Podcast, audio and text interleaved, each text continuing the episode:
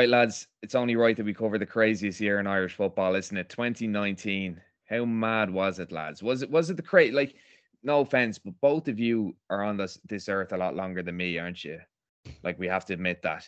Is this the craziest year ever in Irish football in living memory? I, you, first of all, you're a cheeky bastard.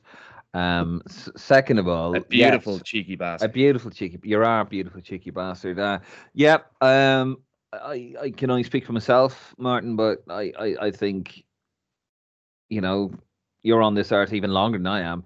Way. And uh, I I have to say, this is the craziest year I've ever known in, in Irish football. Irish football is crazy. I was only talking about this to somebody. Uh, who, you know, why are you into Irish football? And as I said to them, and I'll say here now, Irish football is always interesting. There's always crazy stuff happening, but this was just like one after the other. It was absolutely mental, and it was Crazier than 2002. yes, Crazier than Saipan. I, I mean, that's one occurrence, isn't it? But crazier than that. this this was like an entire association brought to its knees. This was a mad campaign, qualifying campaign. We we had players. To, ah, it was just it was incredible. The scandal coming out of uh, Abbottstown was just unbelievable, and it was like this constant drip all through the year.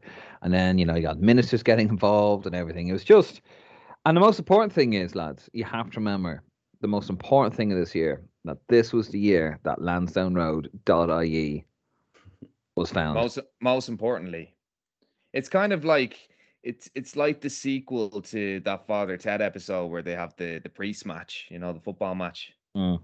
It's, it's basically basically if Father Ted had an FAI episode, it would be this, wouldn't it? If they had an Irish football episode, it would be 2019. Yep, this is right. Um, I would, as the elder statesman of the uh, Green Machine podcast, um, and the wisest. Um, yeah, this is mad. This is mental. This. Um, we.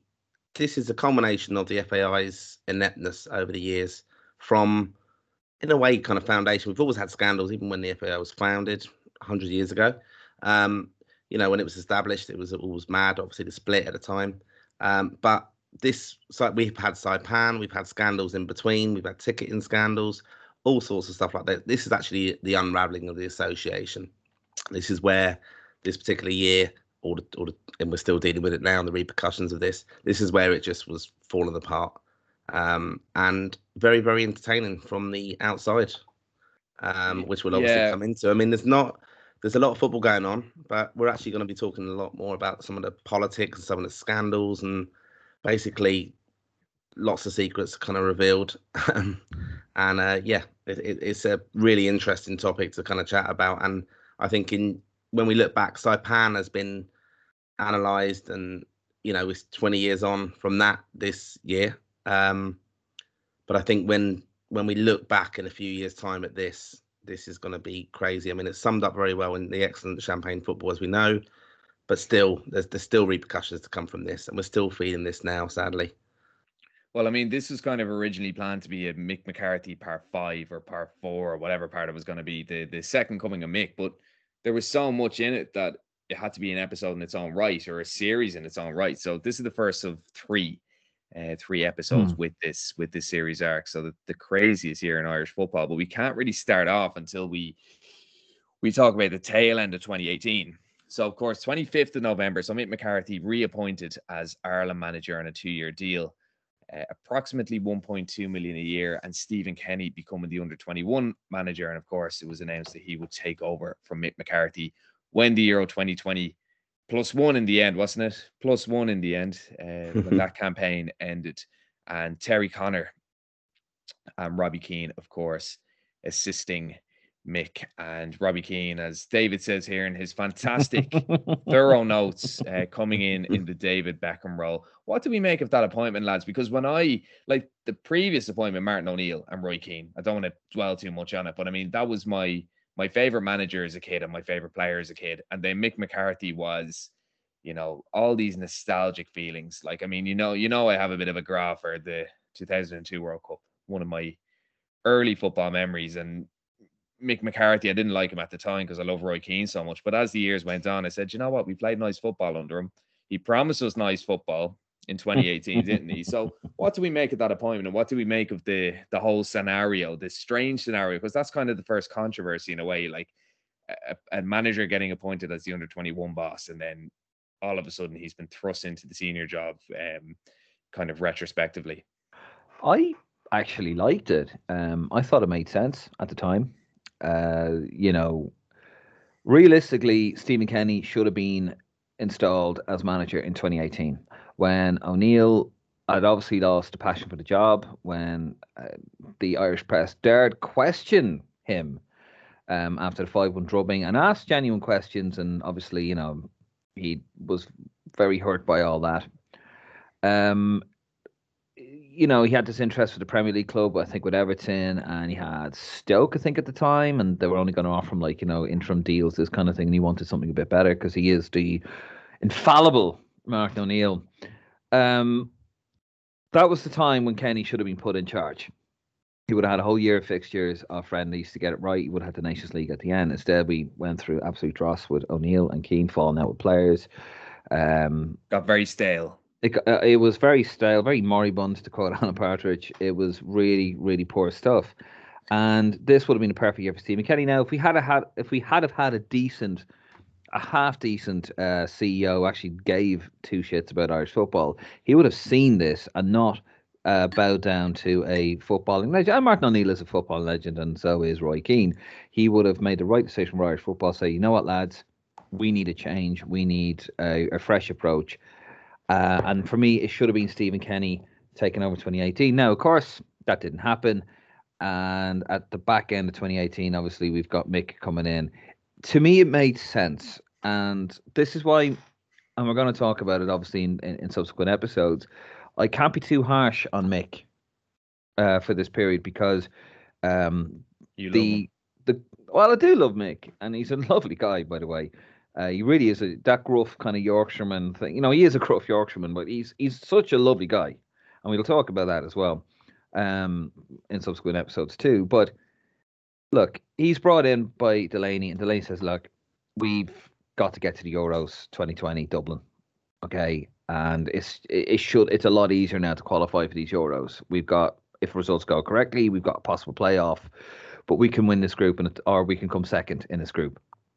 just get us there. I don't care how you do it, just get us there. And then after that, then we'll do the slow rebuild, which we're kind of experiencing now on a Stephen Kenny. So in a weird way, it was very, very strange the way he went about it, but I could see the logic, funny enough. Um, but I think it was a plan. The middleman Mick McCarthy and middlemen McCarthy and O'Neill should have been out of the equation in 2018. Stephen Kenny should have been put in charge. Uh, Terry, I, I keep calling him Terry Conroy. Terry Connor um, coming in as Mick's number two obviously makes perfect sense. Another gentleman, by the way. Uh, Robbie Keane, I understood having him involved, being an Irish legend, um, but I didn't know about Robbie Keane then in terms of uh, the arrangement. And obviously, we read about it in Champagne Football, what we know now. So at the time, I had no issue with Robbie Keane in charge. Obviously, I say the David Beckham cheerleader role because, quite frankly, as we find out as it goes on, um, he didn't do a hell of a lot in the training ground. Um, so, and he's still getting paid for it. Which yeah, which, he still is actually. Yeah. Yeah. So I've gone on a bit there, but that's I, I was for this. I thought this in a this made sense, although it shouldn't have come to this. It made sense to sort of like pull the nose up, shall we say? Yeah. What did you make of it, Martin? I think this was the John Delaney. Honestly, honestly. Yep, this is the John Delaney gamble. Um, you know, he's well in. He's in bed with UEFA. He's got the Dublin Euro 2020 finals coming. Um, that he is determined for Ireland to be in, uh, participating in.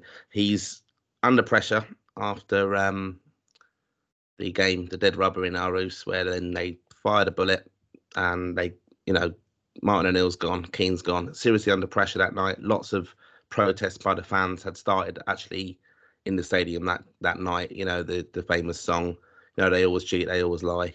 Um, that was aired that night. Protest banners, things like that. He was seriously under pressure. I think I alluded to it in the past. I, I was with him at the game at one stage, and he told me that Stephen Kenny had been offered the under 21 job.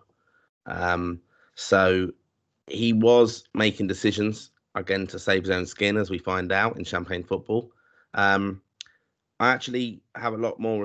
I had a lot of respect for Stephen Kenny that he was so insistent. I think this is going to set us up going forward. That he he magically negotiated this deal with John Delaney that he was going to be the successor no matter what.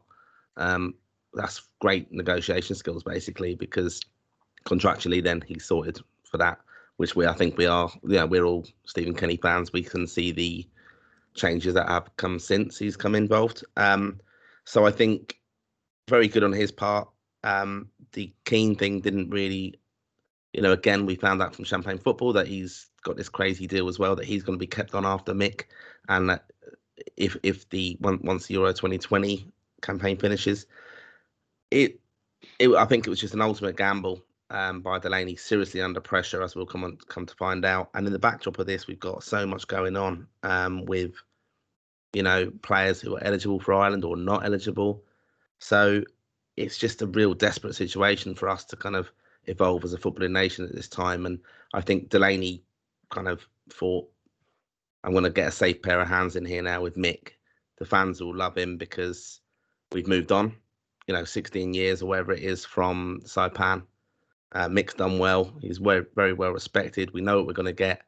And it was like, I think Delaney saw this campaign as a bit of like a relegation battle. We've got six or seven games and we will bring a manager in who will get us the results to get us to the tournament. That's what he gambled on. Not he wasn't bothered about Kenny coming in, and he couldn't afford to, as we know, we we couldn't afford to rip up a script and go, oh look, we'll actually qualify in 2024. Delaney had to make sure that we were in a good opportunity, uh, good position as possible to qualify for the Euros in our own backyard, which sadly didn't obviously come. Yeah, so Martin mentioned a couple of minutes ago, so Irish eligible players and that being part of the background of this year that that made it just that bit crazier. And of course, we're talking about Declan Rice. So a week after Mick was appointed, he did say that he was absolutely delighted that Declan Rice was willing to speak with him. So a few quotes here. So from Declan Rice, this is the 3rd of December 2018. Uh, so Declan Rice saying, Mick has spoken to my dad and he wants to meet me and my dad, which I said was fine. I haven't spoken to Mick myself yet, but my dad has. There's no day planned yet. There are a lot of things going on with my football at the moment. I'm playing here week in, week out. And obviously, there's my contract situation, which is a lot to take on at a young age. So, again, the contract situation seems to always be in the background or, or part of the uh, the distraction. And then these quotes from Mick I told you. I don't even know what Don't to do. do it. uh, I won't do it. So, Mick, uh, I told you at the press conference that I was going to meet him, and that's just what I'll do. I'm delighted that's what he wants to do because if he said yesterday that he didn't want to meet, I, it would have been a problem. Um, so that was kind of the, the start of the end of that saga, I suppose. And on the 15th of January of 2019, so Martin O'Neill appointed as Nottingham Forest manager, and of course, bringing Roy Keane with him.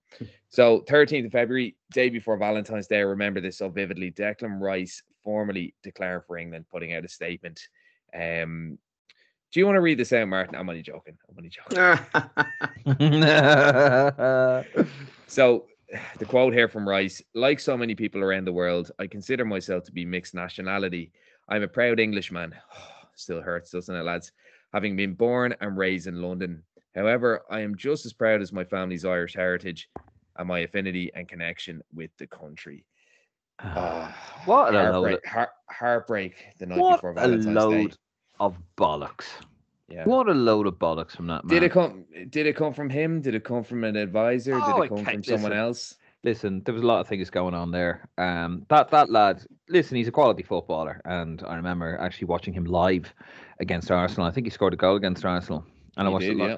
yeah, I watched it live. It was a cracker as well, and I remember telling my boys, my boys back in Ireland, you know, this guy. I really hope we get this guy because he is a quality footballer. And they were like, no, no, he's overrated, you know, because he's he's because uh, they were, you know, we, I think we all knew he was going to declare for England, and I said, no, trust me, this guy is quality, and he was, and I, and I thought, yeah, I, I knew it hurt, it really, really hurt, but he had a contract situation, he had people in his ear, he's worth a lot more money as an England international. Uh, look, there's a number of things. He's worth a lot more money as an England international. He's at West Ham, which, let's be honest, it's West Ham. if you've ever gone to it, sorry, West Ham fans, it, it, it's not the friendliest of places, and You know, we remember Combat 18, don't we? Great bunch of lads. Yeah. Um, Not But, really, yeah. Jesus. no. Uh, you know, there's all these kind of things like it's that sort of area, it's that sort of club. Um, then you go and you've got like the the chairman obviously wants to get more money because he's worried because they know they're not going to keep hold of him. He's he's currently at the club in 2022, but he won't be there for much longer. He probably will be at Man United. He's worth a lot more money as an England international. That's Yeah. just the way it goes. And listen, 2018, he he saw what he saw under Martin O'Neill, Roy Keane. It was a shit show. Why would you want to be a part of that? But, Uh, but and- we, we we spoke about this, like we spoke about this a couple of weeks ago, and it's it's the whole idea that if you are, if you're Declan Rice, and like I I've been, like, I don't know if you've been to Abbottstown, lads. Like I've I've Yeah. I brought a couple of Yeah. teams up there before, and like it's it's it's fine, you know, it's fine. But is the St George's Park the the FAE headquarters? St Mhm. George's Park. Yeah. So Yeah. imagine imagine going around Abbottstown and being brought around by someone like John Delaney, and then imagine going to St George's Park being brought around by someone like Gareth Southgate, and that Look- being sold to you, and all these incentives and all these sponsorship deals being sold to you, and being being told that you're going to be this, that, and the other if you if you play for England. Like surely, surely that was a big factor, The- and surely agents were at play the- here as well. Of course, listen, th- there was, but uh, this is so Ireland were a shit show at the time, off the pitch, on the pitch, and the management take has to take. And listen, I've said this before on previous podcasts. It does make my stomach turn when Roy Keane sits on ITV, um, a an ITV panel for England games. And he's Yeah. going on about how this guy's quality, he's a great player. I'm thinking you were on, you were part of the management structure, Mister Bad Bad Cop right? You and Bad Cop were on the management structure at the time. You were in charge of the management structure at the time, and you let this guy, or you aided this guy to slip through our fingers. So that really, and I think he, I think they get away. I think they get away with too much. Uh, with and Roy Keane gets away with that a lot, by the way, and and, and I don't think he gets enough welly for that because he was part of that. He the the whole attitude towards Harry Arter. And listen, there's been at there, there's been rumors for years the last few years of English based or English born players getting absolute. We spoke about it here with uh, Simon Cox um, on, on a previous podcast. You know, there's there's been a bit of an attitude towards English born players. Um, you know, so it's not a new thing, but with Rice strikes me as a bit of a gobshite. Doesn't know what he's, you know, he, he he's a young player, so he's he's obviously guided by agents and what, Yeah. whatnot and management. Very impressionable. Oh, of course he's coming out with up the ra and all this kind of stuff, and then all of a Yeah. sudden he's a proud Englishman. I, I, I don't, you know, and then oh, my, my gran and nan would love to see me now representing Ireland, kissing a badge and all this kind of stuff. Now he's coming out with that. He's a, he's They'd a, be turning in their fucking grave. yeah. He'd say, as we'd say in Ireland, he'd he'd fucking say mass. He would, but great player. And unfortunately, he meant without Declan Rice, um, we'd be going back to Glenn Whelan. Yes, Glenn Glenn Whelan replacing Glenn Whelan. So Mick McCarthy did have a few quotes in the phone call with Declan Rice. So just to read them out, I won't do the accent, um, even though everyone wants me to do it. Isn't that right, David? Yeah. So I'd be waiting for the I um I'd be sorry, I'd been waiting for the response from December when I met Declan. McCarthy told Paddy Power podcast The Horse's Mouth. I just knew the longer this goes on, this is not happening. It was a blow. I kind of knew from meeting him he was not going to join us, and I got that feeling. It was no surprise when he rang me to tell me. I've been waiting for the response from December when I met Declan. I've been in touch and I've been in touch and kept in touch. So when it finally did happen, I had a bit of a snarf at him down the phone. it wasn't, oh, thanks for letting me know. Good luck with that. I hope it goes well for you. It was, I don't know exactly what it was, but it was the opposite of that. Any ideas what it was, lads? Any Yeah. I'm pretty Go sure we can all guess it. I mean, Go yeah, fuck yourself. yeah. I think. I I mean, look, I listened to you there chatting about about this, and I, it's with regret and sadness. I think that I kind of look back at Declan Rice playing for Ireland, and um, I think and I hope he is one of the last ones who of who can qualify for Ireland and has played at under 16s, under 17s. He's won awards, Player of the Year awards, playing for Ireland. I hope he's one of the last ones who goes for our system and is able to and changes his mind. I hope it never happens again. Um, I think it's it, it really saddens me to see the player he is become because I'm I'm Yeah. I'm gutted, uh, basically because I think we could be building a whole team around him. I think he's that good. Um, they knew he, they knew how good, how good he was, didn't they? they knew how good he was, yeah. And, and I think one of the things that's a little bit lost in this is, you know, he was when he was again. It goes back to the O'Neill era with him, where you know we were all. I think I was kind of I was convinced he wouldn't he wouldn't turn and go to England. I was convinced of that, and I think that's why it probably hurts more, more than anything because obviously seeing him as a brilliant player, but you know he played three times. He went and played with the under 21s. He learnt the anthem. He's kissing the the badge. He's all those things. I mean, Joining the Ra. yeah, all that kind of stuff as well. I, think that you know we we do kind of I think another relevant argument on this is the pressure he's under from his club. I think we spoke about that before, um, contractual wise. You got to remember as well, he's best mates with Mason Mount. Look how well he's done with England and stuff. You know, it's it's all those groups you're coming through at your club. We forget that that he was brought up in the English uh, youth systems with in club football. So, you know, he's he's he's seeing players who've gone off in England international duty. Okay, he was going to Ireland national duty under 16, 17, as I said. Really, really disappointing, obviously, he, that he made that decision. I felt very sorry for Mark O'Toole, who is um, the, the scout, the chief scouts in, in England, who recruits Irish uh, qualifying players. Um, we had him at a guest uh, around the time that Declan made decision. Um, that you know, and, and this was when there was a lot of pressure being put on him in the media and stuff. James McLean was quite vocal. I remember at the time it was when he hadn't played for Martin O'Neill and he'd been hadn't been called up. I remember Kilbane was quite vocal on this in the media, saying, you know, I'd rather play for a team 150th in the in the world or something. Just as it's my team, it's my country. It's not about the kind of glory of it in a way.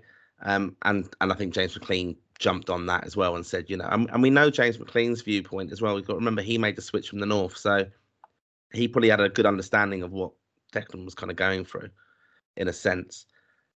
When Mark O'Toole met us um, in London, and he was kind of giving us a bit of a kind of background to, you know, he knew Declan Rice, and he said, you know, we've just got to give him time. I think, like he, I think he was very, very disappointed with the decision because he he believed that he was gonna he was gonna declare for Ireland as well. And they had a very good relationship as well, didn't they? Great They were quite relationship, and I, yeah, and I think he he was very hurt by it, and Mick alluded to that as well. That he rang him and and he was he kind of mentioned the disappointment that Mark was feeling, I suppose, because he's obviously invested a lot of time in him. Uh, you know, getting these lads going over and giving them that good experience. You're hoping they're gonna feel Irish. Uh, you know, I know many listeners now be going, "What do you mean they they, they have to feel Irish?" But it's given them that good positive experience, and that's something now that we hopefully are finding with, you know, some of our dual qualification players now. You know, we want that. Kenny's spoken about that. Jim Crawford's spoken about that. Um, Yeah. I think, it, yeah, it- ultimately, I'm just left with incredible sadness about it. I think it from the squad as well. The vibe was from again, you know, people who I met or knew players, you know, around the squad at that time. They were there is this vibe of the non-born Irish players. They don't like that. They don't like being questioned on that. And when James McLean was publicly doing so with Declan Rice, that's just the the kind of synopsis of that was that this is going to end up driving him away. And you know, we were told at that time that um that that De- that James McLean had rang Declan Rice to kind of say, look, this isn't personal, you know, kind of clarify his remarks and stuff. I think that was something they were desperate to kind of get across to Declan Rice. Obviously, it's not worked out, and it's, it's obviously has for Declan Rice that he's qualified for England now and gone on to play in a European final. Um, but yeah, I, I just overwhelming sense of sadness that you know we've got this great player and he was in our grasp, and we never really done the business to get him involved enough. You know, tell him you are going to be the main man for us going forward. You know, I don't care. They should have had a game down in Turner's Cross if they really wanted to do something. You know, a big thing about Declan Rice, grandparents from Cork or wherever it is. That that's the kind of stuff that you have to. Yeah. You can't let these quality players slip through our grasp and stuff. It's it's They sh- interesting. My- yeah. They should have got the bow on and the shotgun and went, there you go, mate. Get it. Yeah. should- you know what they should have done? They should have just named him on the subs bench and said, you know, for the Nations League, said, listen, lads, um, listen, Declan, we just need to put you on, otherwise, you know, we might get fined. He wouldn't know the difference anyway, lads' heads in the clouds. Yeah. And then when it was like two minutes to go, just shove him on. yeah, yeah. Literally push him on. Declan, come here for a second, mate. Let me show you something. and Just fucking get him in there. Yeah. It's it's funny as well, lads, because only a few days later, then, so this is literally a week later. Uh, Mick came back to the press and he said, oh, I'm trying to get Patrick Bamford and Nathan Redmond to play for me. Uh, now, I think Redmond still actually qualifies, doesn't he? Like he only played one game in a friendly, and I think Bamford's gotten a competitive cap since. But I mean, that, was just kind of it was it was pitiful at that stage, wasn't it? And and they were that bit older as well, so it was um it was a sorry state of affairs and a very bad start to the year and a controversial start to the year, and then just to make things even juicier, we come into March. David, do you want to talk us through the March? Because I know you're very, very uh, fond of this story, as as we all are, of course. Just just before David comes in and gives us the, the politics of the FAI, another key point I would like to say from Mark O'Toole's visit to us was, I think uh, in the context of small margins, as we discussed on one of our recent podcasts with our players now, how they're doing on our, our you know on our Boys in Green podcast, where I was saying, and we were we were all discussing that you know we we claim and we praise the most smallest things that our players do. Mark O'Toole told us as well, like you know, it, it was looking back now, it's crazy. Jack Grealish, obviously, we know that he played on the race for Ireland. Harry Kane qualified for Ireland, and yeah. you know, we know if you look back at Harry Kane's, um, you know, career basically, he was on loan for lots of teams, Millwall, Leyton Orient, things like that, and Leicester. He, um, you know, he was really struggling at one stage in his career very early on, and he was being called up to play for Ireland, and then he got called back from a loan somewhere, scored some goals in a reserve game, and then made it. Made, got got a first team call up then on the back of that, and then he just kicked on, and then he was never going to go to play for Ireland. That was it. Small measures, small margins like that. We were yeah. very close to getting some absolutely quality players what? who do qualify. Do you know what that was though, right? And, and I know we, we I don't want to because we want to kick on with this, but mm. that was just laziness. That was just laziness from uh, the manager, from the management. Um, so that would have been O'Neill, wouldn't it? That's just laziness from O'Neill. I'm sorry. I don't. I don't give it. I don't care what he did with Celtic, and you know Leicester and all that. You know when he came to Ireland, it was just laziness. And you know this guy. Yeah, this is why we needed someone like Stephen Kenny coming in. I think if Mick had have, um, even if Mick was in charge in 2018, he would have got Declan Rice on side, I believe, because Mick is a very charming guy and you know he's quite impressionable on young lads as well. If you've ever met him, he's a lovely, mm. lovely guy, but he just has a way, you know, about him. He does carry, you know, a little bit of respect in the game as well. And you know, when Mick was in charge the first time in '96, you know, he he really, I mean, he even wrote to Rangers out of politeness just to see if they yeah, had yeah. anybody. Yeah, so did, you know, he he was Jack Park 2.0 in terms of player recruitment, and someone like Harry Kane we could have had you know, and we should have had Grealish, and quite frankly, we should have had Declan Rice. It's just laziness, and this is why anyone listening to this, and I'll stop ranting about it. Anyone listening to this, this is why paying these guys, these rock star managers on rock star wages, doesn't work because already they've got you over a barrel because they're this footballing legend. It doesn't work anymore. It's an antiquated system it's an antiquated style, and we need coaches. We need setups. We need to develop these players. We need to spot these young players. We need to get them involved, and we need continuity from from the youth teams all the way to the senior team. That's the way the the modern nations are doing it. That's the way we are now doing it. And anyone that thinks that we need to get oh no, we get this big name guy in or whatever, absolute nonsense. And it's because of things like this. Yeah. Right, David, take us through the march. oh, sorry. um, I was kind of hoping for like a break in my voice, but no, never mind. Um, so basically, yes, now we get into the juicy details. So we spoke about our wonderful, fearless leader, Mr. John Delaney. Um, so essentially, Mark Tighe, I don't know the exact date of this, but I think it was about a week or so. Um, he got a tip off of a check for 100,000 euros that was paid by Mr. Delaney. Uh, just landed on his Mark Tighe's desk, didn't it? Yep, just landed on his desk. Yeah. Very, very Watergate um, esque. I won't say Marion Gate or anything, but like very Watergate, the original Watergate esque, and deep throat, giving him all this information. And uh, he was like, "Oh, okay, this is interesting," but obviously, because pardon me, the libel laws in Ireland are so antiquated and they unbelievably favour the rich and the powerful um, as enemies of John Delaney, I found out. Um, and a Brian. We're definitely getting sued, lads. Um, but basically, uh, they're they're they're they're so geared in their favor. You know, you have to tiptoe around these things with a tweezers. It's like being in.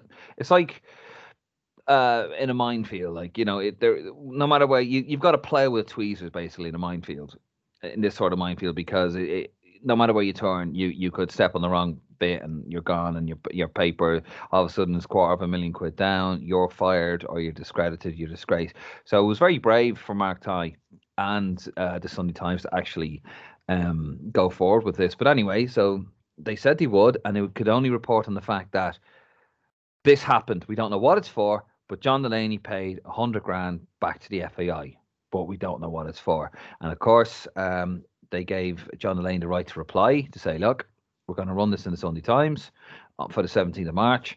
Um, what do you have any comment on this? But we're going to go with it anyway because the FAI funded by public money, blah blah blah blah blah blah, public interest. Of course, 16th of March, he's out having a jog, or he's about to have a jog, and John Delaney seeks a High Court injunction to stop it uh, from uh, against the Sunday Times from publishing these details. And basically, Mark Tighe is dragged down to uh, the High Court, and I think literally the 11th hour um, they got the case in. He got a solicitor, a very good solicitor, and the Sunday Times said, "Yeah, we're going to back you on this one, Mark." And thank God the judge, I don't know the judge's name, um, went in the favour of the newspaper because John Delaney's trying to. Because if that hadn't have happened, we'd still have this guy in charge of the, of the FAI. Um, probably would, and nobody be any wiser, including the powers that be in Ireland, Sport Ireland, etc. This was a massive boot up the arse for football and sport in the Republic of Ireland, quite frankly. So the 17th of March 2019, uh, the story breaks in the paper. And on the 19th of March, uh, Sport Ireland, which provides 2.7 million euro funding uh, to the FAI every year, requests urgent clarification from the board of the FAI about the loan and its repayment. Because uh, Sport Ireland were not actually told about this. Um, you know, they obviously give that money to the FAI, and one of the conditions is that if the FAI do fall um, into very hard times, as we all know they are now, they have to tell Sport Ireland. There was a similar situation with Cricket Ireland, where the CEO had to actually pay a bridging loan, as this would turn out to be. Yeah. Yeah. Uh, and people say, "Oh, well, you know, what's the difference?" And Sport Ireland said, "Yeah, the difference is he told us." Because they had massive issues uh, because of Test cricket, weather in Ireland's really bad, blah blah blah, all sorts of stuff. And Sport Ireland went, yeah, fair enough. We we we understand that, and we get that. John Delaney had not told Sport Ireland, so that was going to be the start of a very very bumpy road for Mr. Delaney and the FAI. Yeah, and believe it or not, there was actually a bit of football in March as well. Was there? yeah, yeah. So. Uh, and what what was it? So it was the Gibraltar match, of course, um, on the in the car park of the oh. of the ah. airport. So a 1 0 win for Ireland. Jeff Hendrick scoring in the 49th minute and Darren Randolph with an absolutely world class save. But were the rumors coming out kind of that morning that John Delaney was going to resign, or or was that kind of um, or or that he was going to kind of re-announce his position or something like that? Like what what kind of happened that day? There was something that that kind of popped up that day yeah, at, at this, uh, obviously we'll come on to talk about the trip and we'll talk about the football, I'm sure as well, because it's certainly memorable. Um, the rumours were going around Gibraltar that morning that there was going to be an announcement and stuff, and and Dismal was a man under pressure. John Delaney, you know, if you look back at um, Sportsfile's photos, a lot of them are of John Delaney in the stadium. You know, um, we found out a lot more obviously from Champagne Football afterwards what was all going on. Um, but yeah, this was where seriously under pressure, under scrutiny. Um, rumors that he was going to be stepping down, and then obviously magically, then it was announced that he created this new new role for himself um, within the FAI, to, so he could remain responsible for dealing with UEFA and FIFA um, because he took great credit for that over the years. And and to be fair to him, he did very well for Ireland in that part with UEFA. You know, we he was an impressionable voice on our behalf at UEFA. You know, small nation like Ireland, let's be honest, we are. Um, we were represented at the highest tables with it. He was really, really well respected by those organisations. um, and he did well well with them. You know, the fact that we had the Euros coming as well, um, we had under underage tournaments that were supposed to be coming as well.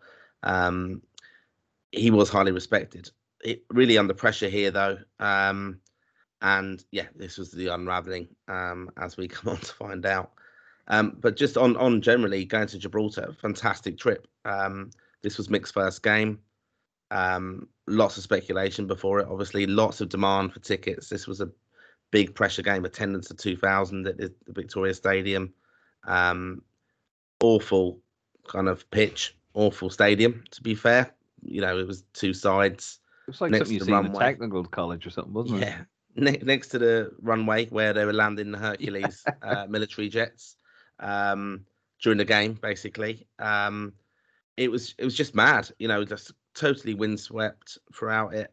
Um, but ironically, really high security around the game as well. You know, we went up to the stadium um, the day before to have a look and see if the lads were around training, things like that, just to kind of suss it out, really, because there was so many Irish fans who were going to be there without tickets um, and it was to kind of have a look and see because really there was no need for there was rumors going around that they were going to actually let people in um, because there was not going to be any safety concerns with it only i don't know how they it's absolutely ridiculous the UEFA allow these kind of stadiums to host football to be honest if they can only accommodate 2000 it was a massive payday it could have been for gibraltar It if they failed the let it fans fa- in the ball the ball failed the bounce test, didn't it? Yep. It did. Yeah, How was the, still ga- played was the the game, game yeah. still allowed to go? Go ahead. I, I thought it was shocking. Um, you know, I, I I didn't get into the game, and I went on my own because I um I basically like got, this was the start of Lansdowne Road. So Lansdowne Road, the the Facebook page was supposed to be like a vlog, and me going around traveling all around Europe, and I wasn't very comfortable on the camera. I'm I'm not. I'm not saying I'm amazing on the camera now, but like at the time, I was really uncomfortable. So I have a lot of footage, by the way, from this, and I'm going to release eventually, probably on the anniversary of the game. I have so much footage, of, you know, behind the scenes and all that. But I couldn't get a ticket for the game because it was, uh, I believe, it was Gibraltar's first match. I might be wrong, Martin, but it was going to be held in Faro again, wasn't it? And they were like, "Yeah, Yeah. it'll be in Faro, absolutely in Faro." Now, I hadn't met Martin at this stage, and I wasn't a member of Risk London at this stage either. I'd always thought about joining, but just never got around to it. And I just travelled on my own, and I didn't get in. But I tell you what, I remember telling my mates back in Ireland, my boys, and I remember just saying, lads, we'll be very lucky. We'll be lucky to get a win here. If we get a 1 0 win here, you know, take it with both hands because this could be Liechtenstein. Um, excuse me, Liechtenstein Part 2, where we drew nil nil in 1995 in Eschen. You know, this this could very well be. And you know what? Darren Randolph made a world class save when it was nil nil. And people forget Yeah. that. They moan about, oh, well, we lost Luxembourg under Kenny. Yeah, well, we almost lost to Gibraltar. No, maybe it could have fired on a, a response. You, you never know. But it, it was terrible, terrible conditions. There was no uh, stand at either end. Um, the wind, I remember getting off the plane and just like walking over the runway. I what I did I did have a selfie stick. Christ, Oh, Um, I know it's bad, isn't it? And um, the selfie selfie stick broke because the wind was that bad. I went up to the stadium. I uh, don't know if you remember this, Martin, but there was an absolute god awful bang of shite around the stadium. Uh, there was. It was right next to sewage plant. yeah it was. Really bad. And and where you see um the state, like if you watched the game back, um, you see that like the, the rock, the airport the left, and you see the rock uh, on the right. Uh, my hotel was up that road, like um, on the back side of that, and I I didn't realize this, but I actually booked a hotel in with the Gibraltar team. Um, I, I didn't know. Like I came out of the gym, I just saw them going in. I was like, oh, I actually tried to sneak in, and uh, your man saw me just like slam the door and pull down the shirt. I was like, oh, but uh, I remember on the way over, Martin. I think we must have been on the same flight, Martin. we were yeah, yeah. We were. We just didn't know it. And uh, I remember uh, queuing up, and I was just standing there and all the fans. And yet again, I'm on my own, I'm taking it all in. And I turn around, and who's stand? I just heard his voice, and I turn around, and he was with Jim Beglin. And little did I know that this would be the beginning of a love affair that still kind of goes on today, I suppose, on Twitter. Um, chatting away to him, lovely guy, I love Jim Beglin. Like uh, he's one of my favorite. Him and George Hamilton, like my dream team comment commentary team. Uh, probably Does he people- love you though? That's the question. Does he love you? Probably not after Gibraltar. No, I wouldn't think so. I remember anyway. Started chatting away to him, good as gold, and you know he puts the thumbs up, and uh, I was like, "Hey, "Are you putting the thumbs up to Jim?" Oh, that's George. Uh, yeah, he's uh, he's in business class. Oh, okay. And Jim, obviously, I, I'd imagine because he's like uh, freelance, isn't he? So he, George is in business class, and um, Jim was with the, the mere mortals like ourselves. And I thought, you know, I, I really want to meet George because you know another another uh, icon of my childhood, I suppose. And I remember when we I got I had a window seat, a so-called window seat. Um, there was no window. it was just like black, grey plastic sitting down the end. Um, I was giving the poor mouth to anyone who listened. Oh, I don't have a ticket. Oh, you know, does anyone have a ticket? Of course, no one had a ticket. And uh, I remember we landed and ran off the plane and waited for George, and had a chat with George, and he was absolutely a gentleman. And I remember then it turns out when I got to my uh, hotel that not only was it a Gibraltar team, but it was also where the RTÉ commentators were and the Irish commentators were. So Kenny Cunningham was there with, with Newstalk and uh, George and Jim. And I bumped into Kenny Cunningham. He get, got a picture of him. He was very good about it. Bumped into Jim and goes, All right, Jim. I was like, Oh, oh all right. And hello again, George. And kind of looked at me, oh, What's this fucking idiot doing here? With Uh, his selfie stick. You let me, let me broken selfie stick. Like some teenage tourist, yeah, it was really teenage bad. girl tourist. Like just needed a fanny pack on the front, like to really, you know, me, my, my, bicycle shorts are really, you know. And anyway, I remember, um, I kept I kept seeing him, and I was desperate desperate for a ticket. I remember actually even shouting down to his Gibraltar team members, like were staying on my side. I had a window view of just the rock. Just steep, like you know, it was like mountain view. I open up the window and it's like just a fucking steep rock, like and you kind of look up and you kind of see the sky. it was really but nice hotel though. And uh, I remember coming out of a room, and who comes out of the room, um, right across from me, and it's fucking Jim Beglin, isn't it? I was like, all right, Jim. He goes, oh, uh, I think I've got a stalker now. It's like, no, Jim, this is my room. I swear to you. He goes, no, no, I'm only joking. I'm only joking. It's like, no. It's like you're probably not. Um, and, I, and I'm, I'm even with Jim. I was like, oh, Jim, I've come over, you know, to record this for my page, Lansdowne Road. Have you heard of it? No, okay. Um, Jesus. I, I I was shameless, lads, and I was like, "Oh, come over, don't have a ticket." Oh, and Jimmy's a sweetheart. He's like, "Oh, that's a shame," and I'm like, kind of looking at him, going, "Do you?" You know, I was like, "Do, do you have a ticket?" Well, and he's kind and he's kind of like chafing closer to the stairway to get away from me, and I'm kind of like, you know, my puppy dog guys. It's like, ah, you know, I've come all this way, Jim, on my own, all the way. I'm an Ireland fan, on my own, no ticket.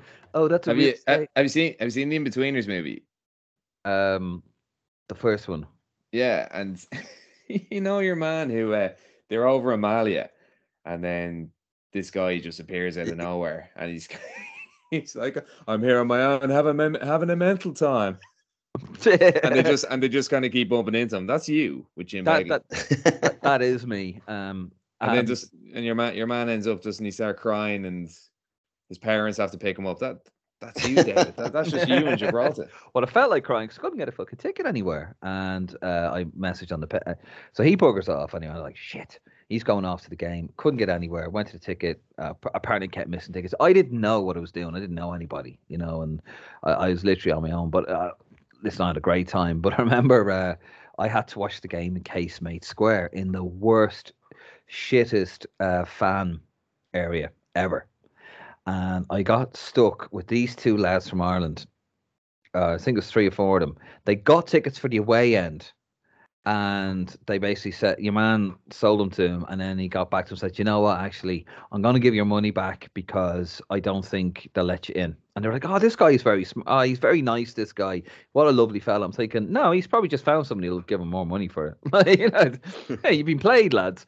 And you know, if you didn't have a ticket, just don't wear your clothes and keep your mouth shut because you look the same. Like you know, but you know, Gibraltar, Gibraltarians, a lot of them look English or Spanish. You know, Irish people look like English people. Just fucking say nothing. So I was stuck in Casemate Square uh, watching up these lads, and I was just, I was trying to be polite. They were nice enough, but one fellow was off his rocker, and the other lad just kept talking about fucking.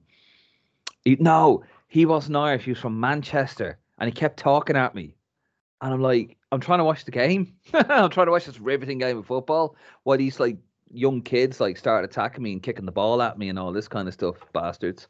Um, I've actually got, yeah, they, they were bullying me. That Uh, also that also happens in the in-betweeners movie. Yeah, yeah, there's a, there's a lot of parallels here. a Um, lot of parallels.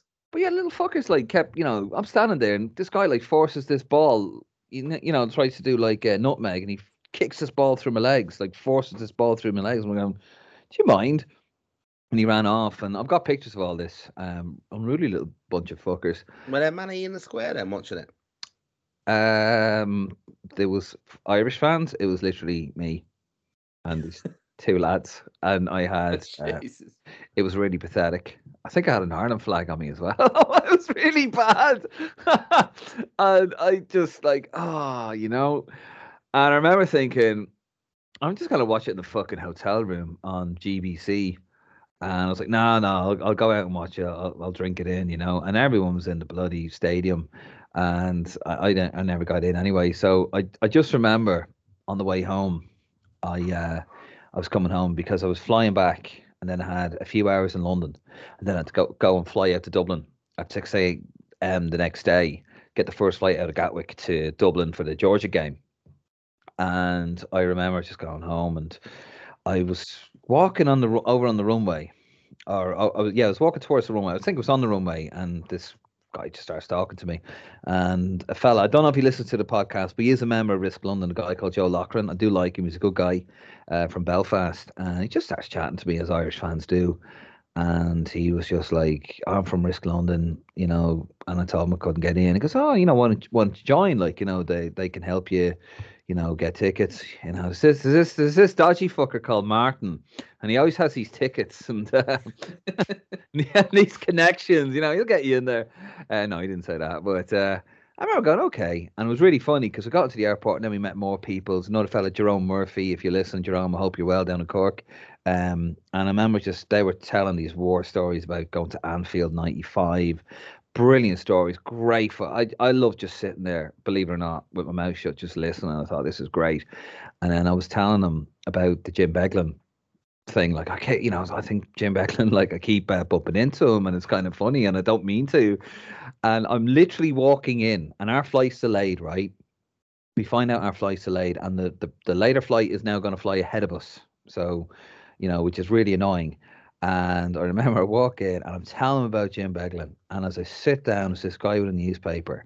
And as I sit down, he just lowers the newspaper and it's Jim Beglin. And he looks at me and just goes, I think this is getting very serious now. I'm like, Jim. And I said to lads, like, you know, when you tell him, I was like, there you go. Like, you probably thought I was talking th- through my arse. Like, there you are. This, this, this is proof. This has happened. Vindication. Uh, what a lovely guy. Um, and his flight was ahead of ours, and Kenny Cunningham was there as well. And I remember it just goes to me, yeah, because the next away game was in Copenhagen. He goes, uh, "Well, suppose you be staying in the land from me in uh, Copenhagen, you know?" It's like yeah, it's like it's like Victor Meldrew in uh in Father Ted. You know, I do Yeah. believe it. He just he's bumping into him. yeah, it, it was just one of those, and you know, I felt like saying to him, "No, Jim, I'll be in your bed when you go home, mate." No, um, sorry, it's a Wow. bit dark. Uh, I didn't. just a yeah, bit. bit dark, but uh, no, no, lo- lovely guy, great trip. And um, funny enough, I by the time I landed and got off the plane, I'd actually put in all um, my details for the flight because it was a mechanical error, so it wasn't an act of God. And by the time I got off the plane, British Airways, because I was at the back, they make you walk all the way out the front. I had put in my uh, re- my compensation claim, and that actually paid for my next away trip to Copenhagen. So I was absolutely well chuffed. Yeah, all worth it. All worth the delay. Martin, how did you get on in Gibraltar? Yeah, really good trip. Um, as I said, we were staying in Spain, which is across the border, so it was a bit of a pain in the ass having to cross Ooh. the border and then cross the runway. Um, but a good adventurous trip overall. We went the night before, as I said, went to have a look at the training, the the stadium the night before. Quite strict with security, shouted at us to get out. Um, I think the whole idea of that was to kind of see if locations for flags. Probably because you quite... probably because you were nicking the corner flags again. yeah, probably yeah. Um, but I think it was just more that people, a lot of Irish fans, trying to suss, sussing out locations of uh, for their flags basically on the match day. That, that's something that we probably a quite unique nation that we some of us think of that. Um, but yeah, really good. Um, lovely little harbour there, uh, kind of little marina that um, was quite popular with all the Irish fans. A few Irish bars. The night before the game, we watched Declan Rice sit on the bench for England on his yeah. international debut. Um, so that was quite interesting. And um, yeah, obviously match day, you know, buzzing around the town. Um, good atmosphere pre-game, flags up in the pubs and everything like that. They certainly wanted us in there. Um, you know, had music bands on, things like that. Um, and uh, off we went into the stadium. Really, really good. Like, I mean, I brought Kean with me. He was eight on seven or eight then, so he was in good form. I mean, it's just Gibraltar's a bit of a strange place to be honest. It's just like England, um, with you know the the bobbies, the police are all around wearing the, the English police uniform, so it's no different. They're not the friendliest though, are they? No, they're not. Well, English basically. Made ah, no. Pats and stuff. It is a little bit like that. It is. They're odd. It, there's a there's actually a TV program on Gibraltar and the, the, island or whatever it's called. Odd people. I'll tell you that now. Um, it, from the TV show. Um, but uh, yeah, it was just a perfect backdrop for the for the football because uh, with the rock, I mean, it looked amazing. You know that that's the good thing about it. Some of the photos do look brilliant. Like you got this massive big rock. And we went up that the next day and had a look around with the monkeys and stuff and flags and photos up there. But um, yeah, it was um, a really good trip, uh, to be honest. And one thing I would say is, uh, you know, the Irish fans in fine voice. It was, you know, as again, the football was a distraction from having a bit of a crack in the in the bars and stuff. And after the game, I'll, I'll never forget. It's a nice story. This about Irish fans and some of the Y biggers, basically. Um, you know, we went back for something to eat after the game. The news was breaking that John Delaney was stepping down and had created this role for himself. That was that was obviously well documented at that time.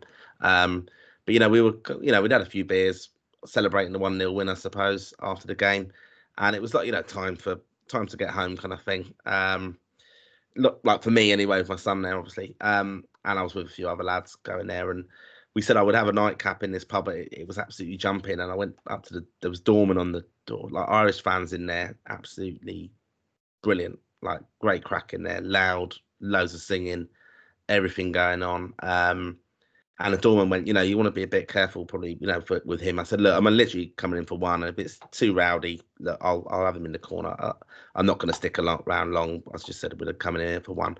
I went in there, and yeah, like you know, everyone's standing around singing and stuff. Like there's you know, you know, music playing, obviously dancing around, all that kind of people on shoulders, everything like that. It is rowdy. I'm not going to lie, it was.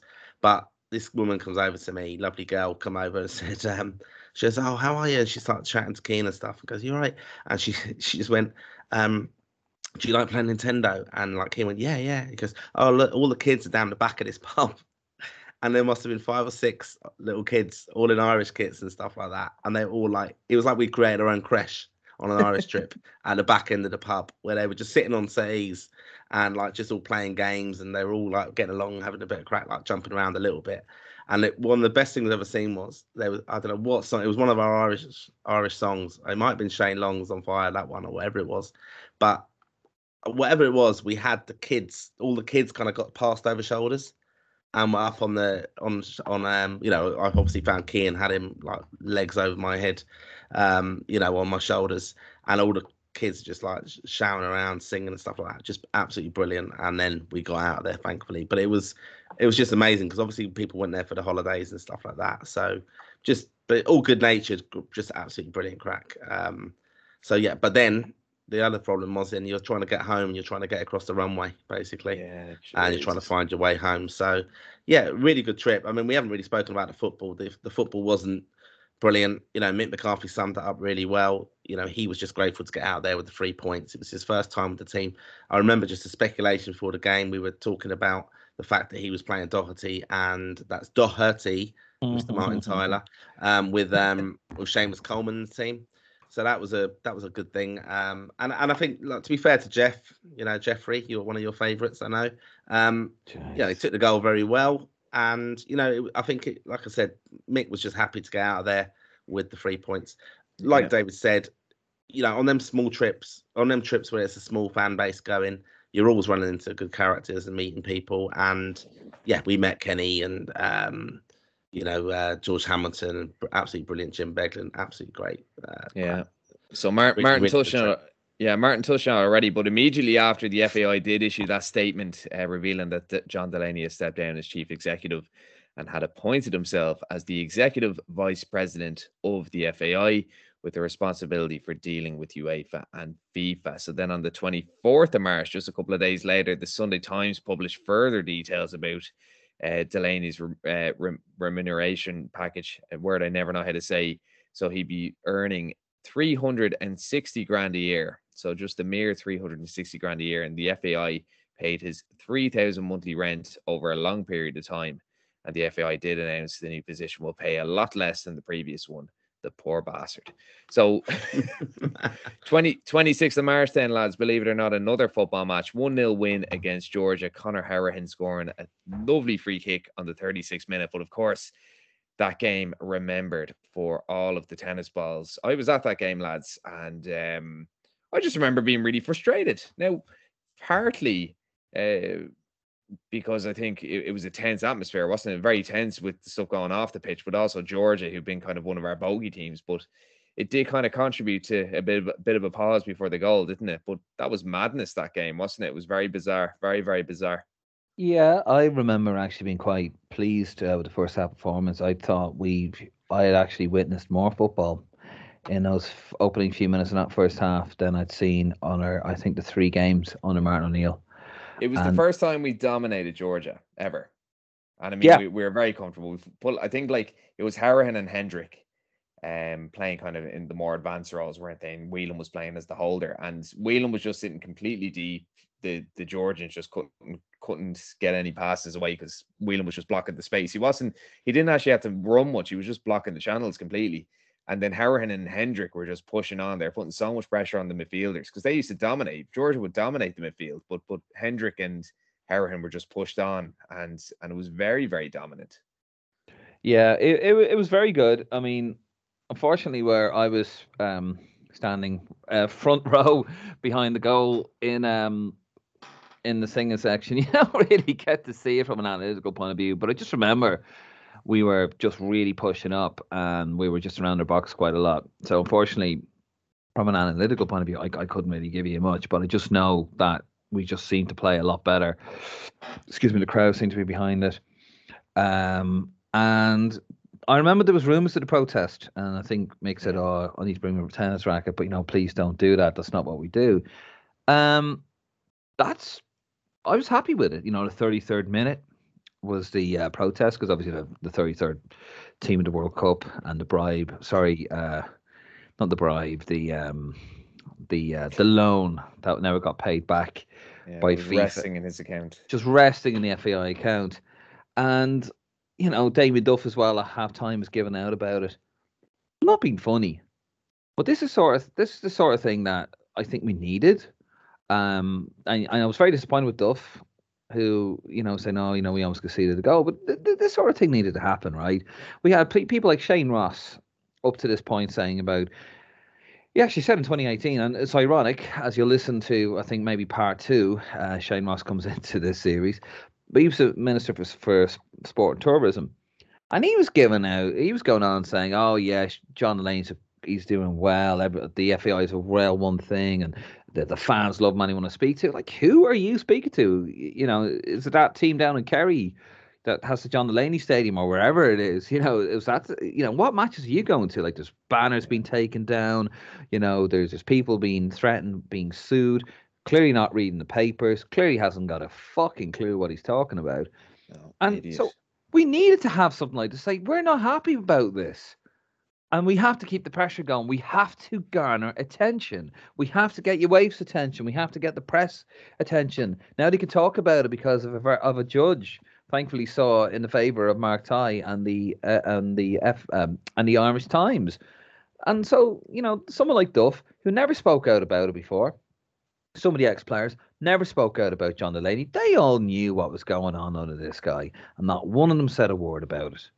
Roy Keane touched on it in his press conference after the 2009 handball incident, and he touched on it and said, oh, "I wouldn't believe a word that John Delaney says. I wouldn't believe that man." Do you remember he was the only one? Yeah, yeah, yeah, yeah.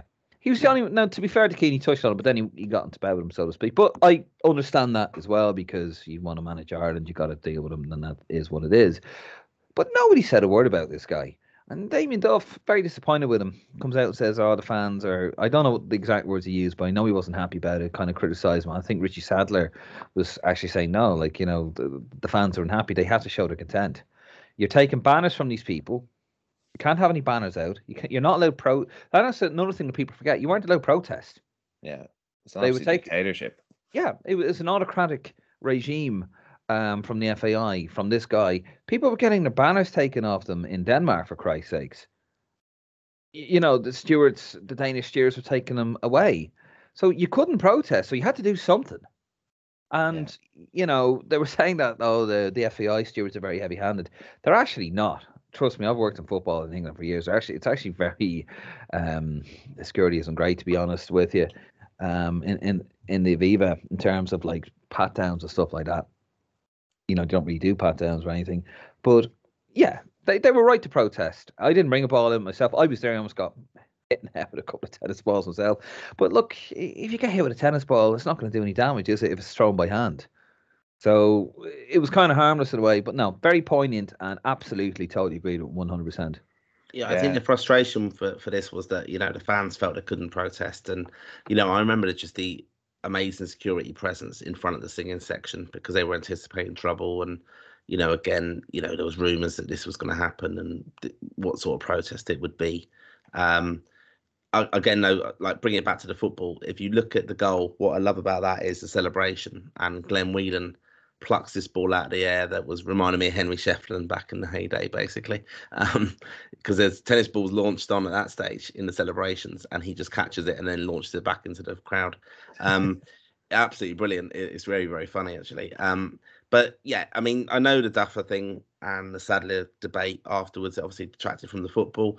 But yeah, I had sympathy for the Irish fans who wanted to protest and weren't able to, and perhaps the you know the alleged heavy-handedness. You can see the security and things of um, in front of the uh, the singing section, as I said, and yeah, I mean, it, it, was just we didn't they didn't really have a voice and stuff, and I understand that. Um, but again, I think the whole point of it was it, it's going to distract from the football, and Mick had put his appeal out to it as well. I mean.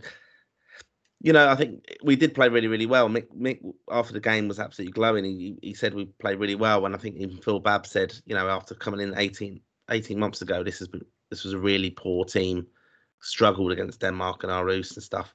Um, didn't look as if we were going anywhere, and Mika turned it around quite quickly with those kind of same players. Yeah. I think McGoldrick played really well up front as well. Um, interesting again, Doherty didn't start this one, so he'd already kind of probably from the Gibraltar game where he seen it didn't work.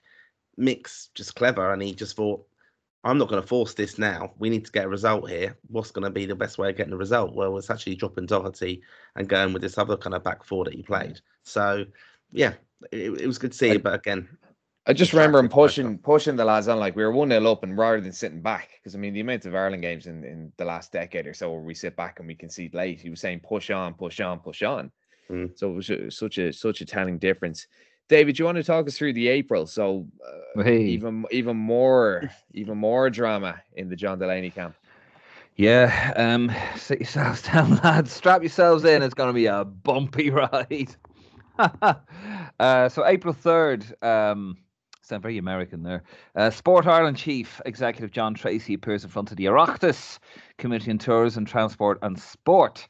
He is not impressed by the failure of the FAI to issue an explanation for the 100,000 euro loan. He's not the only one. He declines to voice confidence in the board of the FAI on three different occasions. Very strong stuff there. You on couldn't the, make this, you just couldn't make this shit up, could you? no, it was just constant. It was I, I lost track of it. it. it was just absolutely constant uh, stream of shit um, coming coming down a very steep hill very fast.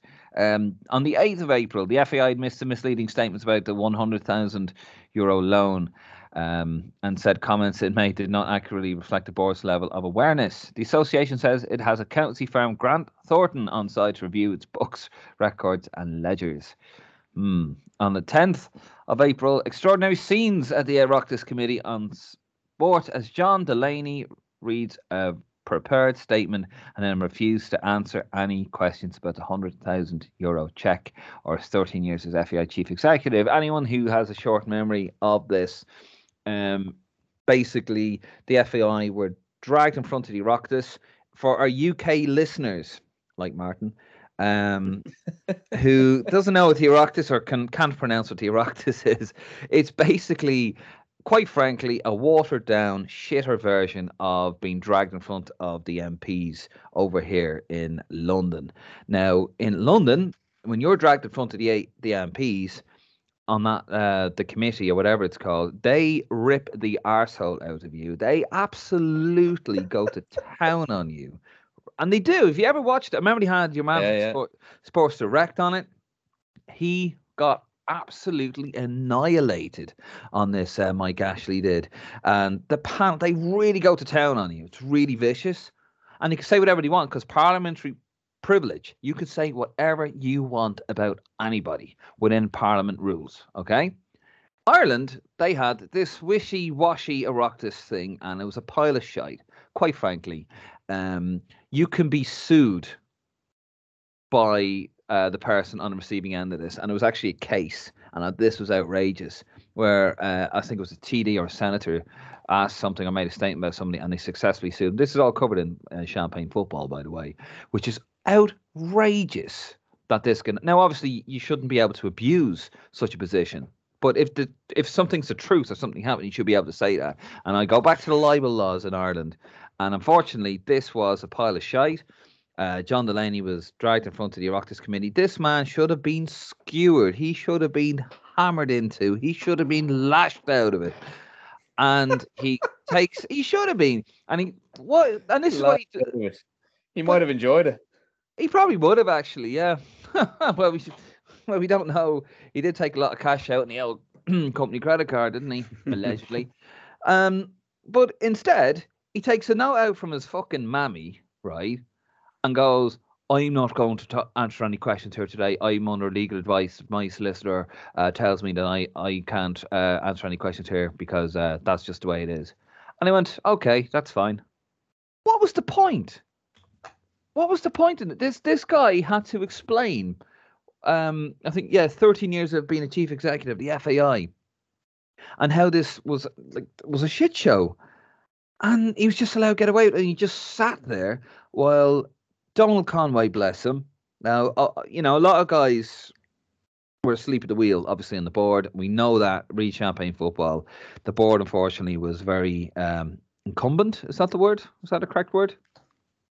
Yeah. Um, Yeah, they were very incumbent. Like, and, and John Delaney, from what you can tell from the book, it looks like Delaney had actually sort of maneuvered the board, and anyone that dare challenged him was a threat or by just how dare they try and ask him, um, request him to do but- his job. it's kind of like I remember being in in school and we were talking about King Lear. We were, we were studying King Lear, and my English teacher at the time said Michael Jackson was told forever that he was right and that he was great, and he was never told no, and he was never told he was wrong.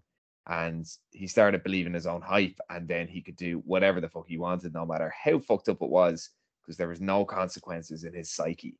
It was the exact same for John Delaney. Exact same for John Delaney. Well, of course it was. Like he, he he had the board by the balls. Like he's they were like, oh yeah, some man, John. Yeah, I know you're brilliant. You are, John. Um, you know, "Uh, well, I'm the only one who can talk to your wife in FIFA. Oh yeah, no, John, you do that because there's too many people on that on that board that were didn't know what they were doing. They didn't have a clue. Um, look, the the fact you have a president, the fact you have a president of the FAI, right? And this isn't a personal attack on any president that we've had at the FAI, but it's just the structure of the FAI. This sounds like a bingo club or um, one of these like you get a lot of the you know the committee clubs over here, uh, Martin, like uh, like a conservative club or a working man's club. You know, when you have a committee and you have a president, you know, uh, what what not. This is an association that has a turnover of whatever million it is. Okay, it's a couple. It's a few. It's something like, I think it's like twenty four million. It doesn't matter once you have a million involved. This should be a professional outfit. when you were in charge of the game of football, the largest game in the world, most played game in the world, most played game in Ireland, you have these guys in charge of this. You need to get the top people to run this, and they haven't, and that's why uh, football's in the state it's in. The fact that you have a fully professional, in inverted commas, CEO who's on a massive salary, and he has to answer to a president who is voluntary. And that's what people have to remember here. The president of the FAI back in 2019 was voluntary. They did not get paid. They had another job. Donal Conway was, a, I think, he was a principal, school principal at this time. I've met Donal Conway. I think he's a very decent man, by the way, uh, a very nice guy. Um, however, you should not have somebody who is not professional and then have somebody professional answer to that. Okay, you should not like the CEO.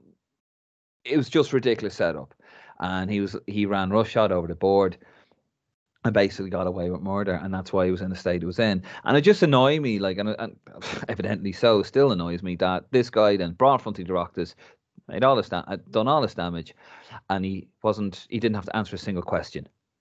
Didn't have to answer a single uh, answer a single question, and I think then in the book it says that in the first half of this, um, I think he took a yeah he took a, a, a fresh break or a refreshment break, mm. and the, you know they asked the journalist, "So how are we down?" The journalist went, "You're too, you're getting fucking your arse handed to you. It's embarrassing." And then they went, "Okay, you're right. So we'll start attacking John Delaney through other people and having a go at Donal Conway and having a go at um at other members of the board. I can't remember. He was the um." W- uh, the uh, treasurer as well, the guy, the former guard, who's like uh, about ninety. Yeah, Eddie Eddie Murray. Yeah. Yeah. Uh, yet again, why why do you have a ninety-year-old man as a treasurer? Do, do you yeah. know what? That, uh, that was that was Graham, wasn't it? The, the, the brilliant thing about this was again at the start of the show we said about how this was the mad year in Irish football, and this sums it up basically. This whole day, um, amazing, really. I mean, just to just to kind of help the hype, hype and speculation about this was all we thought this man was really under pressure now and he's going to have to spill. And still he didn't which i kind of admire in a way because how he got away with it was incredible um, because he just yeah like he said he put out his letter and he said i can't answer anything about this bridging loan. Yeah. and that was it. And and so they couldn't. And and they it, it was just amazing. I mean, I, I, felt so sorry. I mean, we actually watched this. Like that, that's the sad thing. You could watch this live, and we and I did. So, um, and I remember just thinking, like, he other people here are being hung out to dry, and but then it was the like uh, the the cringeworthy Irishness come through to this when you know Healy-Rae is it when he starts saying, you know, you all get the mother and mother and welcomes. Michael and Healy-Rae turn yeah, around. Like just disgusting, wasn't it? it was just disgusting. He was paid yeah. for that. He didn't need to be there, and he was there. He was supposed to ask a question, yeah. and he he goes on and he gushes towards um, you know, John Delaney, well, I see a man. He made a statement. I see a man here who's only done his best to help Irish football, and yet the mother all welcomes when you come down to Kerry next man. How fucking dare he he's being paid by the taxpayer to sit there to do that. Doesn't need to be. He's a very wealthy man, fair enough. And Ruth Coppinger, um, she even had a go at him as well, and rightfully so. It's like, yeah, yeah. and just she, Fergus O'Dowd, I think. Yeah, she was she was really good. But actually, just to touch on Eddie Murray again, right? Um, it's in the notes. This this all happened. Here. It's in the notes here. So he was honor, honorary treasurer, right? You have an honorary treasurer, okay, of an entity that's making millions an honorary treasurer. Outrageous. Absolutely outrageous. You should be paid for this. You pay top people. If you're making top money, you pay top people top money to look after your top money. It's fucking simple. They have an honorary treasurer, right? No, there's nothing against Eddie Murray personally, but I think he was, oh, I think he was like 79 or something. And then he states that the FAI has only one bank account. I have about five bank accounts. There isn't any fucking money in any of them, but I've got five bank accounts. Turns out they had 24. Yeah. That's outrageous. Like, and, you know, it was, and it was horrible that this poor man, you know, former, former guard, the whole lot. It was, it was, uh, Martin, you, you, you hit the nail on the head. This was Irishness at its worst. Okay. I, look, I'm very proud to be Irish and all that, right? I really am. You know, I tell everyone I'm from Ireland, and I've been, no, I am. You know, I tell everyone from Ireland and I'm very proud of it. I'm proud of our achievements. I'm proud of us as a people. But when you have, but for whatever reason, you have people in charge of things in Ireland that should have no right to be there. It's bad over here in Britain, but it's many times worse in Ireland. And this is just, and it's you know, and then you have like Sport Ireland and the, oh, you know, oh well, the FAI this and that. Yeah, well, where were you guys?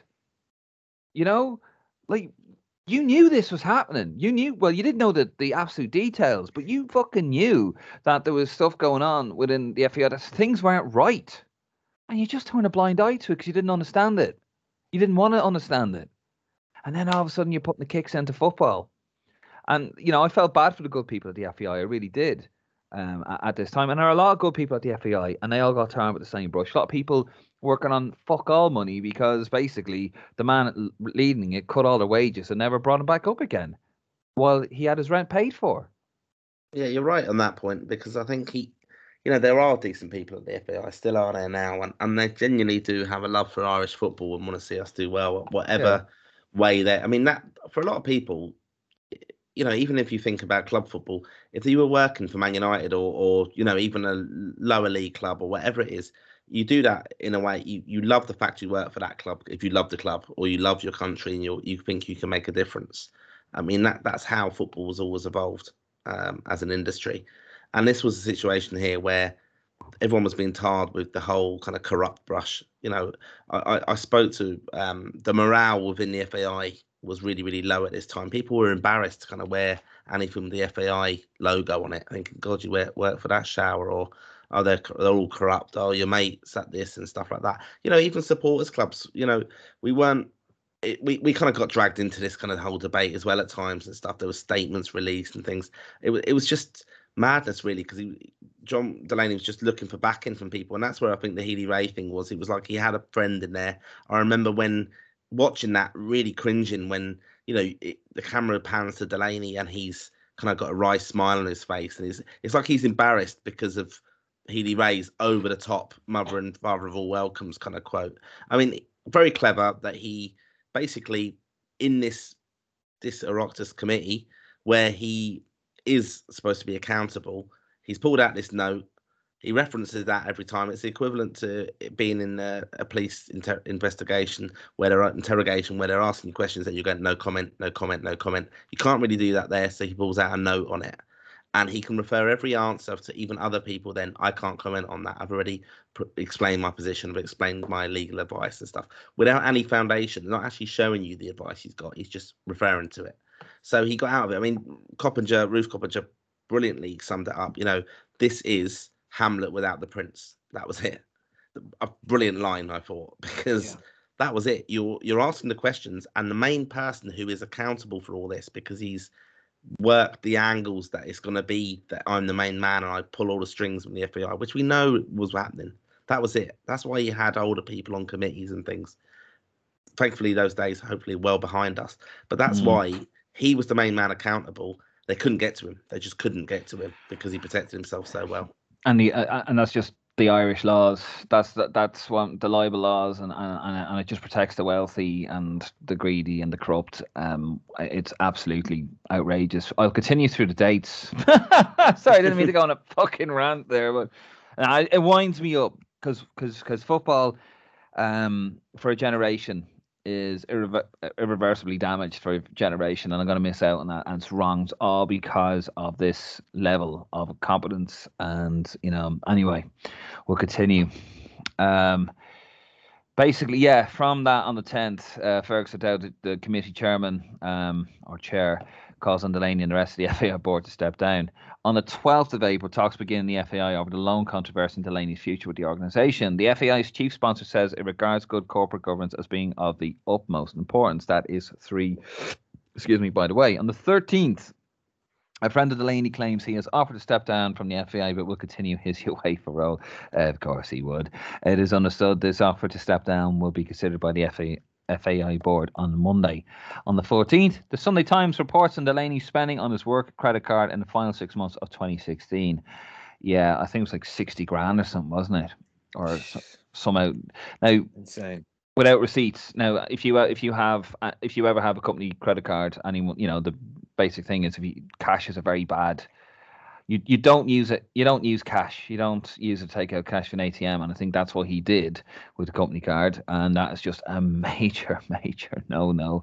Uh, but he did all that. On the 15th, amid a growing sense of crisis around the association, Lazy Delaney goes on gardening leave on full pay while a number of investigations proceed at Abbottstown. Um, the thing is, people have criticised the FAI for that. They had no choice to really. They that's what he he had these guys over a barrel. Um, he had absolutely no choice. That they had no choice but to pay him this money, which is outrageous. But he got himself in a situation, and they have to. When you're on gardening leave, that's all he could do. You know, don't come into the office. Don't talk to anybody in the office. But you're you're you're paid on. Uh, you're given full uh, coin to try and sound hip. But that that you know that is just that's He's just like a bond. He's like a Bond villain. Yeah, um, uh, but that is just how it is. You know, you play and outmaneuvered everybody, including the Irish government. Um, then on the 24th of April, Mick says the FAI issues have no bearing on the squad. To be honest with you, they're probably used to it at that stage. And that brings Well, it, us was, in. it, it- was getting to the stage where every single international window was about John Delaney. Yeah. like it, it was just the just went with it. Like whether it be him just piping up, you know, trying to be involved and trying to be popular, or whether it was a controversy, he was he was maybe not the center of attention, but he was certainly one of the key focal points for every international window for a number of years. And it's pathetic, like pathetic. I couldn't name the CEO of any other No. national team. I, I couldn't even tell you who the FAs is. No? Yeah, do you know, like it's it's pathetic, and a lot of and this the worrying thing was, a lot of people could name ours. Like a lot of people from other countries could name ours, and Sky Sports did a feature on him, and it was absolutely fucking pathetic. I actually wrote a complaint, and I must dig it out. I'm actually going to dig it out and screenshot it, and I must put it on the page. But I wrote a complaint to Sky Sports. They were basically following John Delaney around for a day, and it was almost like watching Mother Teresa getting followed around for the day. And then, you know, he's there picking his twins up from school. They were only small at this stage. And I was like, oh my God, did I not realize this is about 10 years ago? I say, I think it was actually in the build up to Euro 2012. And I was, Was like, it as bad as John the Baptist by The Independent? yes, it was. well, that is gas. Well, it was, it was it was up there. It was up there, but it was it was absolutely pathetic. I actually wrote it. I actually wrote an email to Sky to Sky News, and I was like, "What are you doing? Don't promote this man. He, he's a you know he's up to he's up to seriously bad shit." Even you, Nick. In- Yeah, how I old, know. How old were you in 2012? Five? 2012, I was five. Yeah, what what age is I? I was even- nine, 19, 19, even- 20, 20, Sorry, Right, 20. So, so as Nick says there, even in 2012, at the age of five, he knew what John Delaney was about. And yet you got someone like Shane Ross going on. He's he's a wonderful man. Everyone loves him. You know, everyone. I, I never hear anything bad about him at all the League of Ireland games. that that one solitary League of Ireland game that Shane Ross must have gone to for about five minutes. I went, God, get me away from these people. Um, he, he, heard, he didn't hear one bad thing about John Delaney at the League of Ireland, the man who called the League of Ireland the problem child of the FAI, um, which is just outrageous. You knew, we knew, we all knew. We couldn't write about it. People were gagged, and you know, yeah, and- and the government did as well. So a lot of blame to go around, and nobody comes out of this smelling roses. Nobody, and eh, no winners from this at all. No God, no. just thank God he's nothing to do with the association. And even now, they can't even get him to trial. they can't Well, we're still well. get his well, emails. No, well, well, I don't know about that because we're still feeling the impact. Like we've no money, we've absolutely no money. yeah, and and I saw I saw something on one of the fan pages today or one of the fan groups today. Um, someone selling like counterfeit jerseys because, and you know, obviously to make a profit, but also because they're anti FAI and they're like, why would you give money to the FAI? And now maybe we don't want to give money to Jonathan Courtney, but but anyway, argument argument for a different day.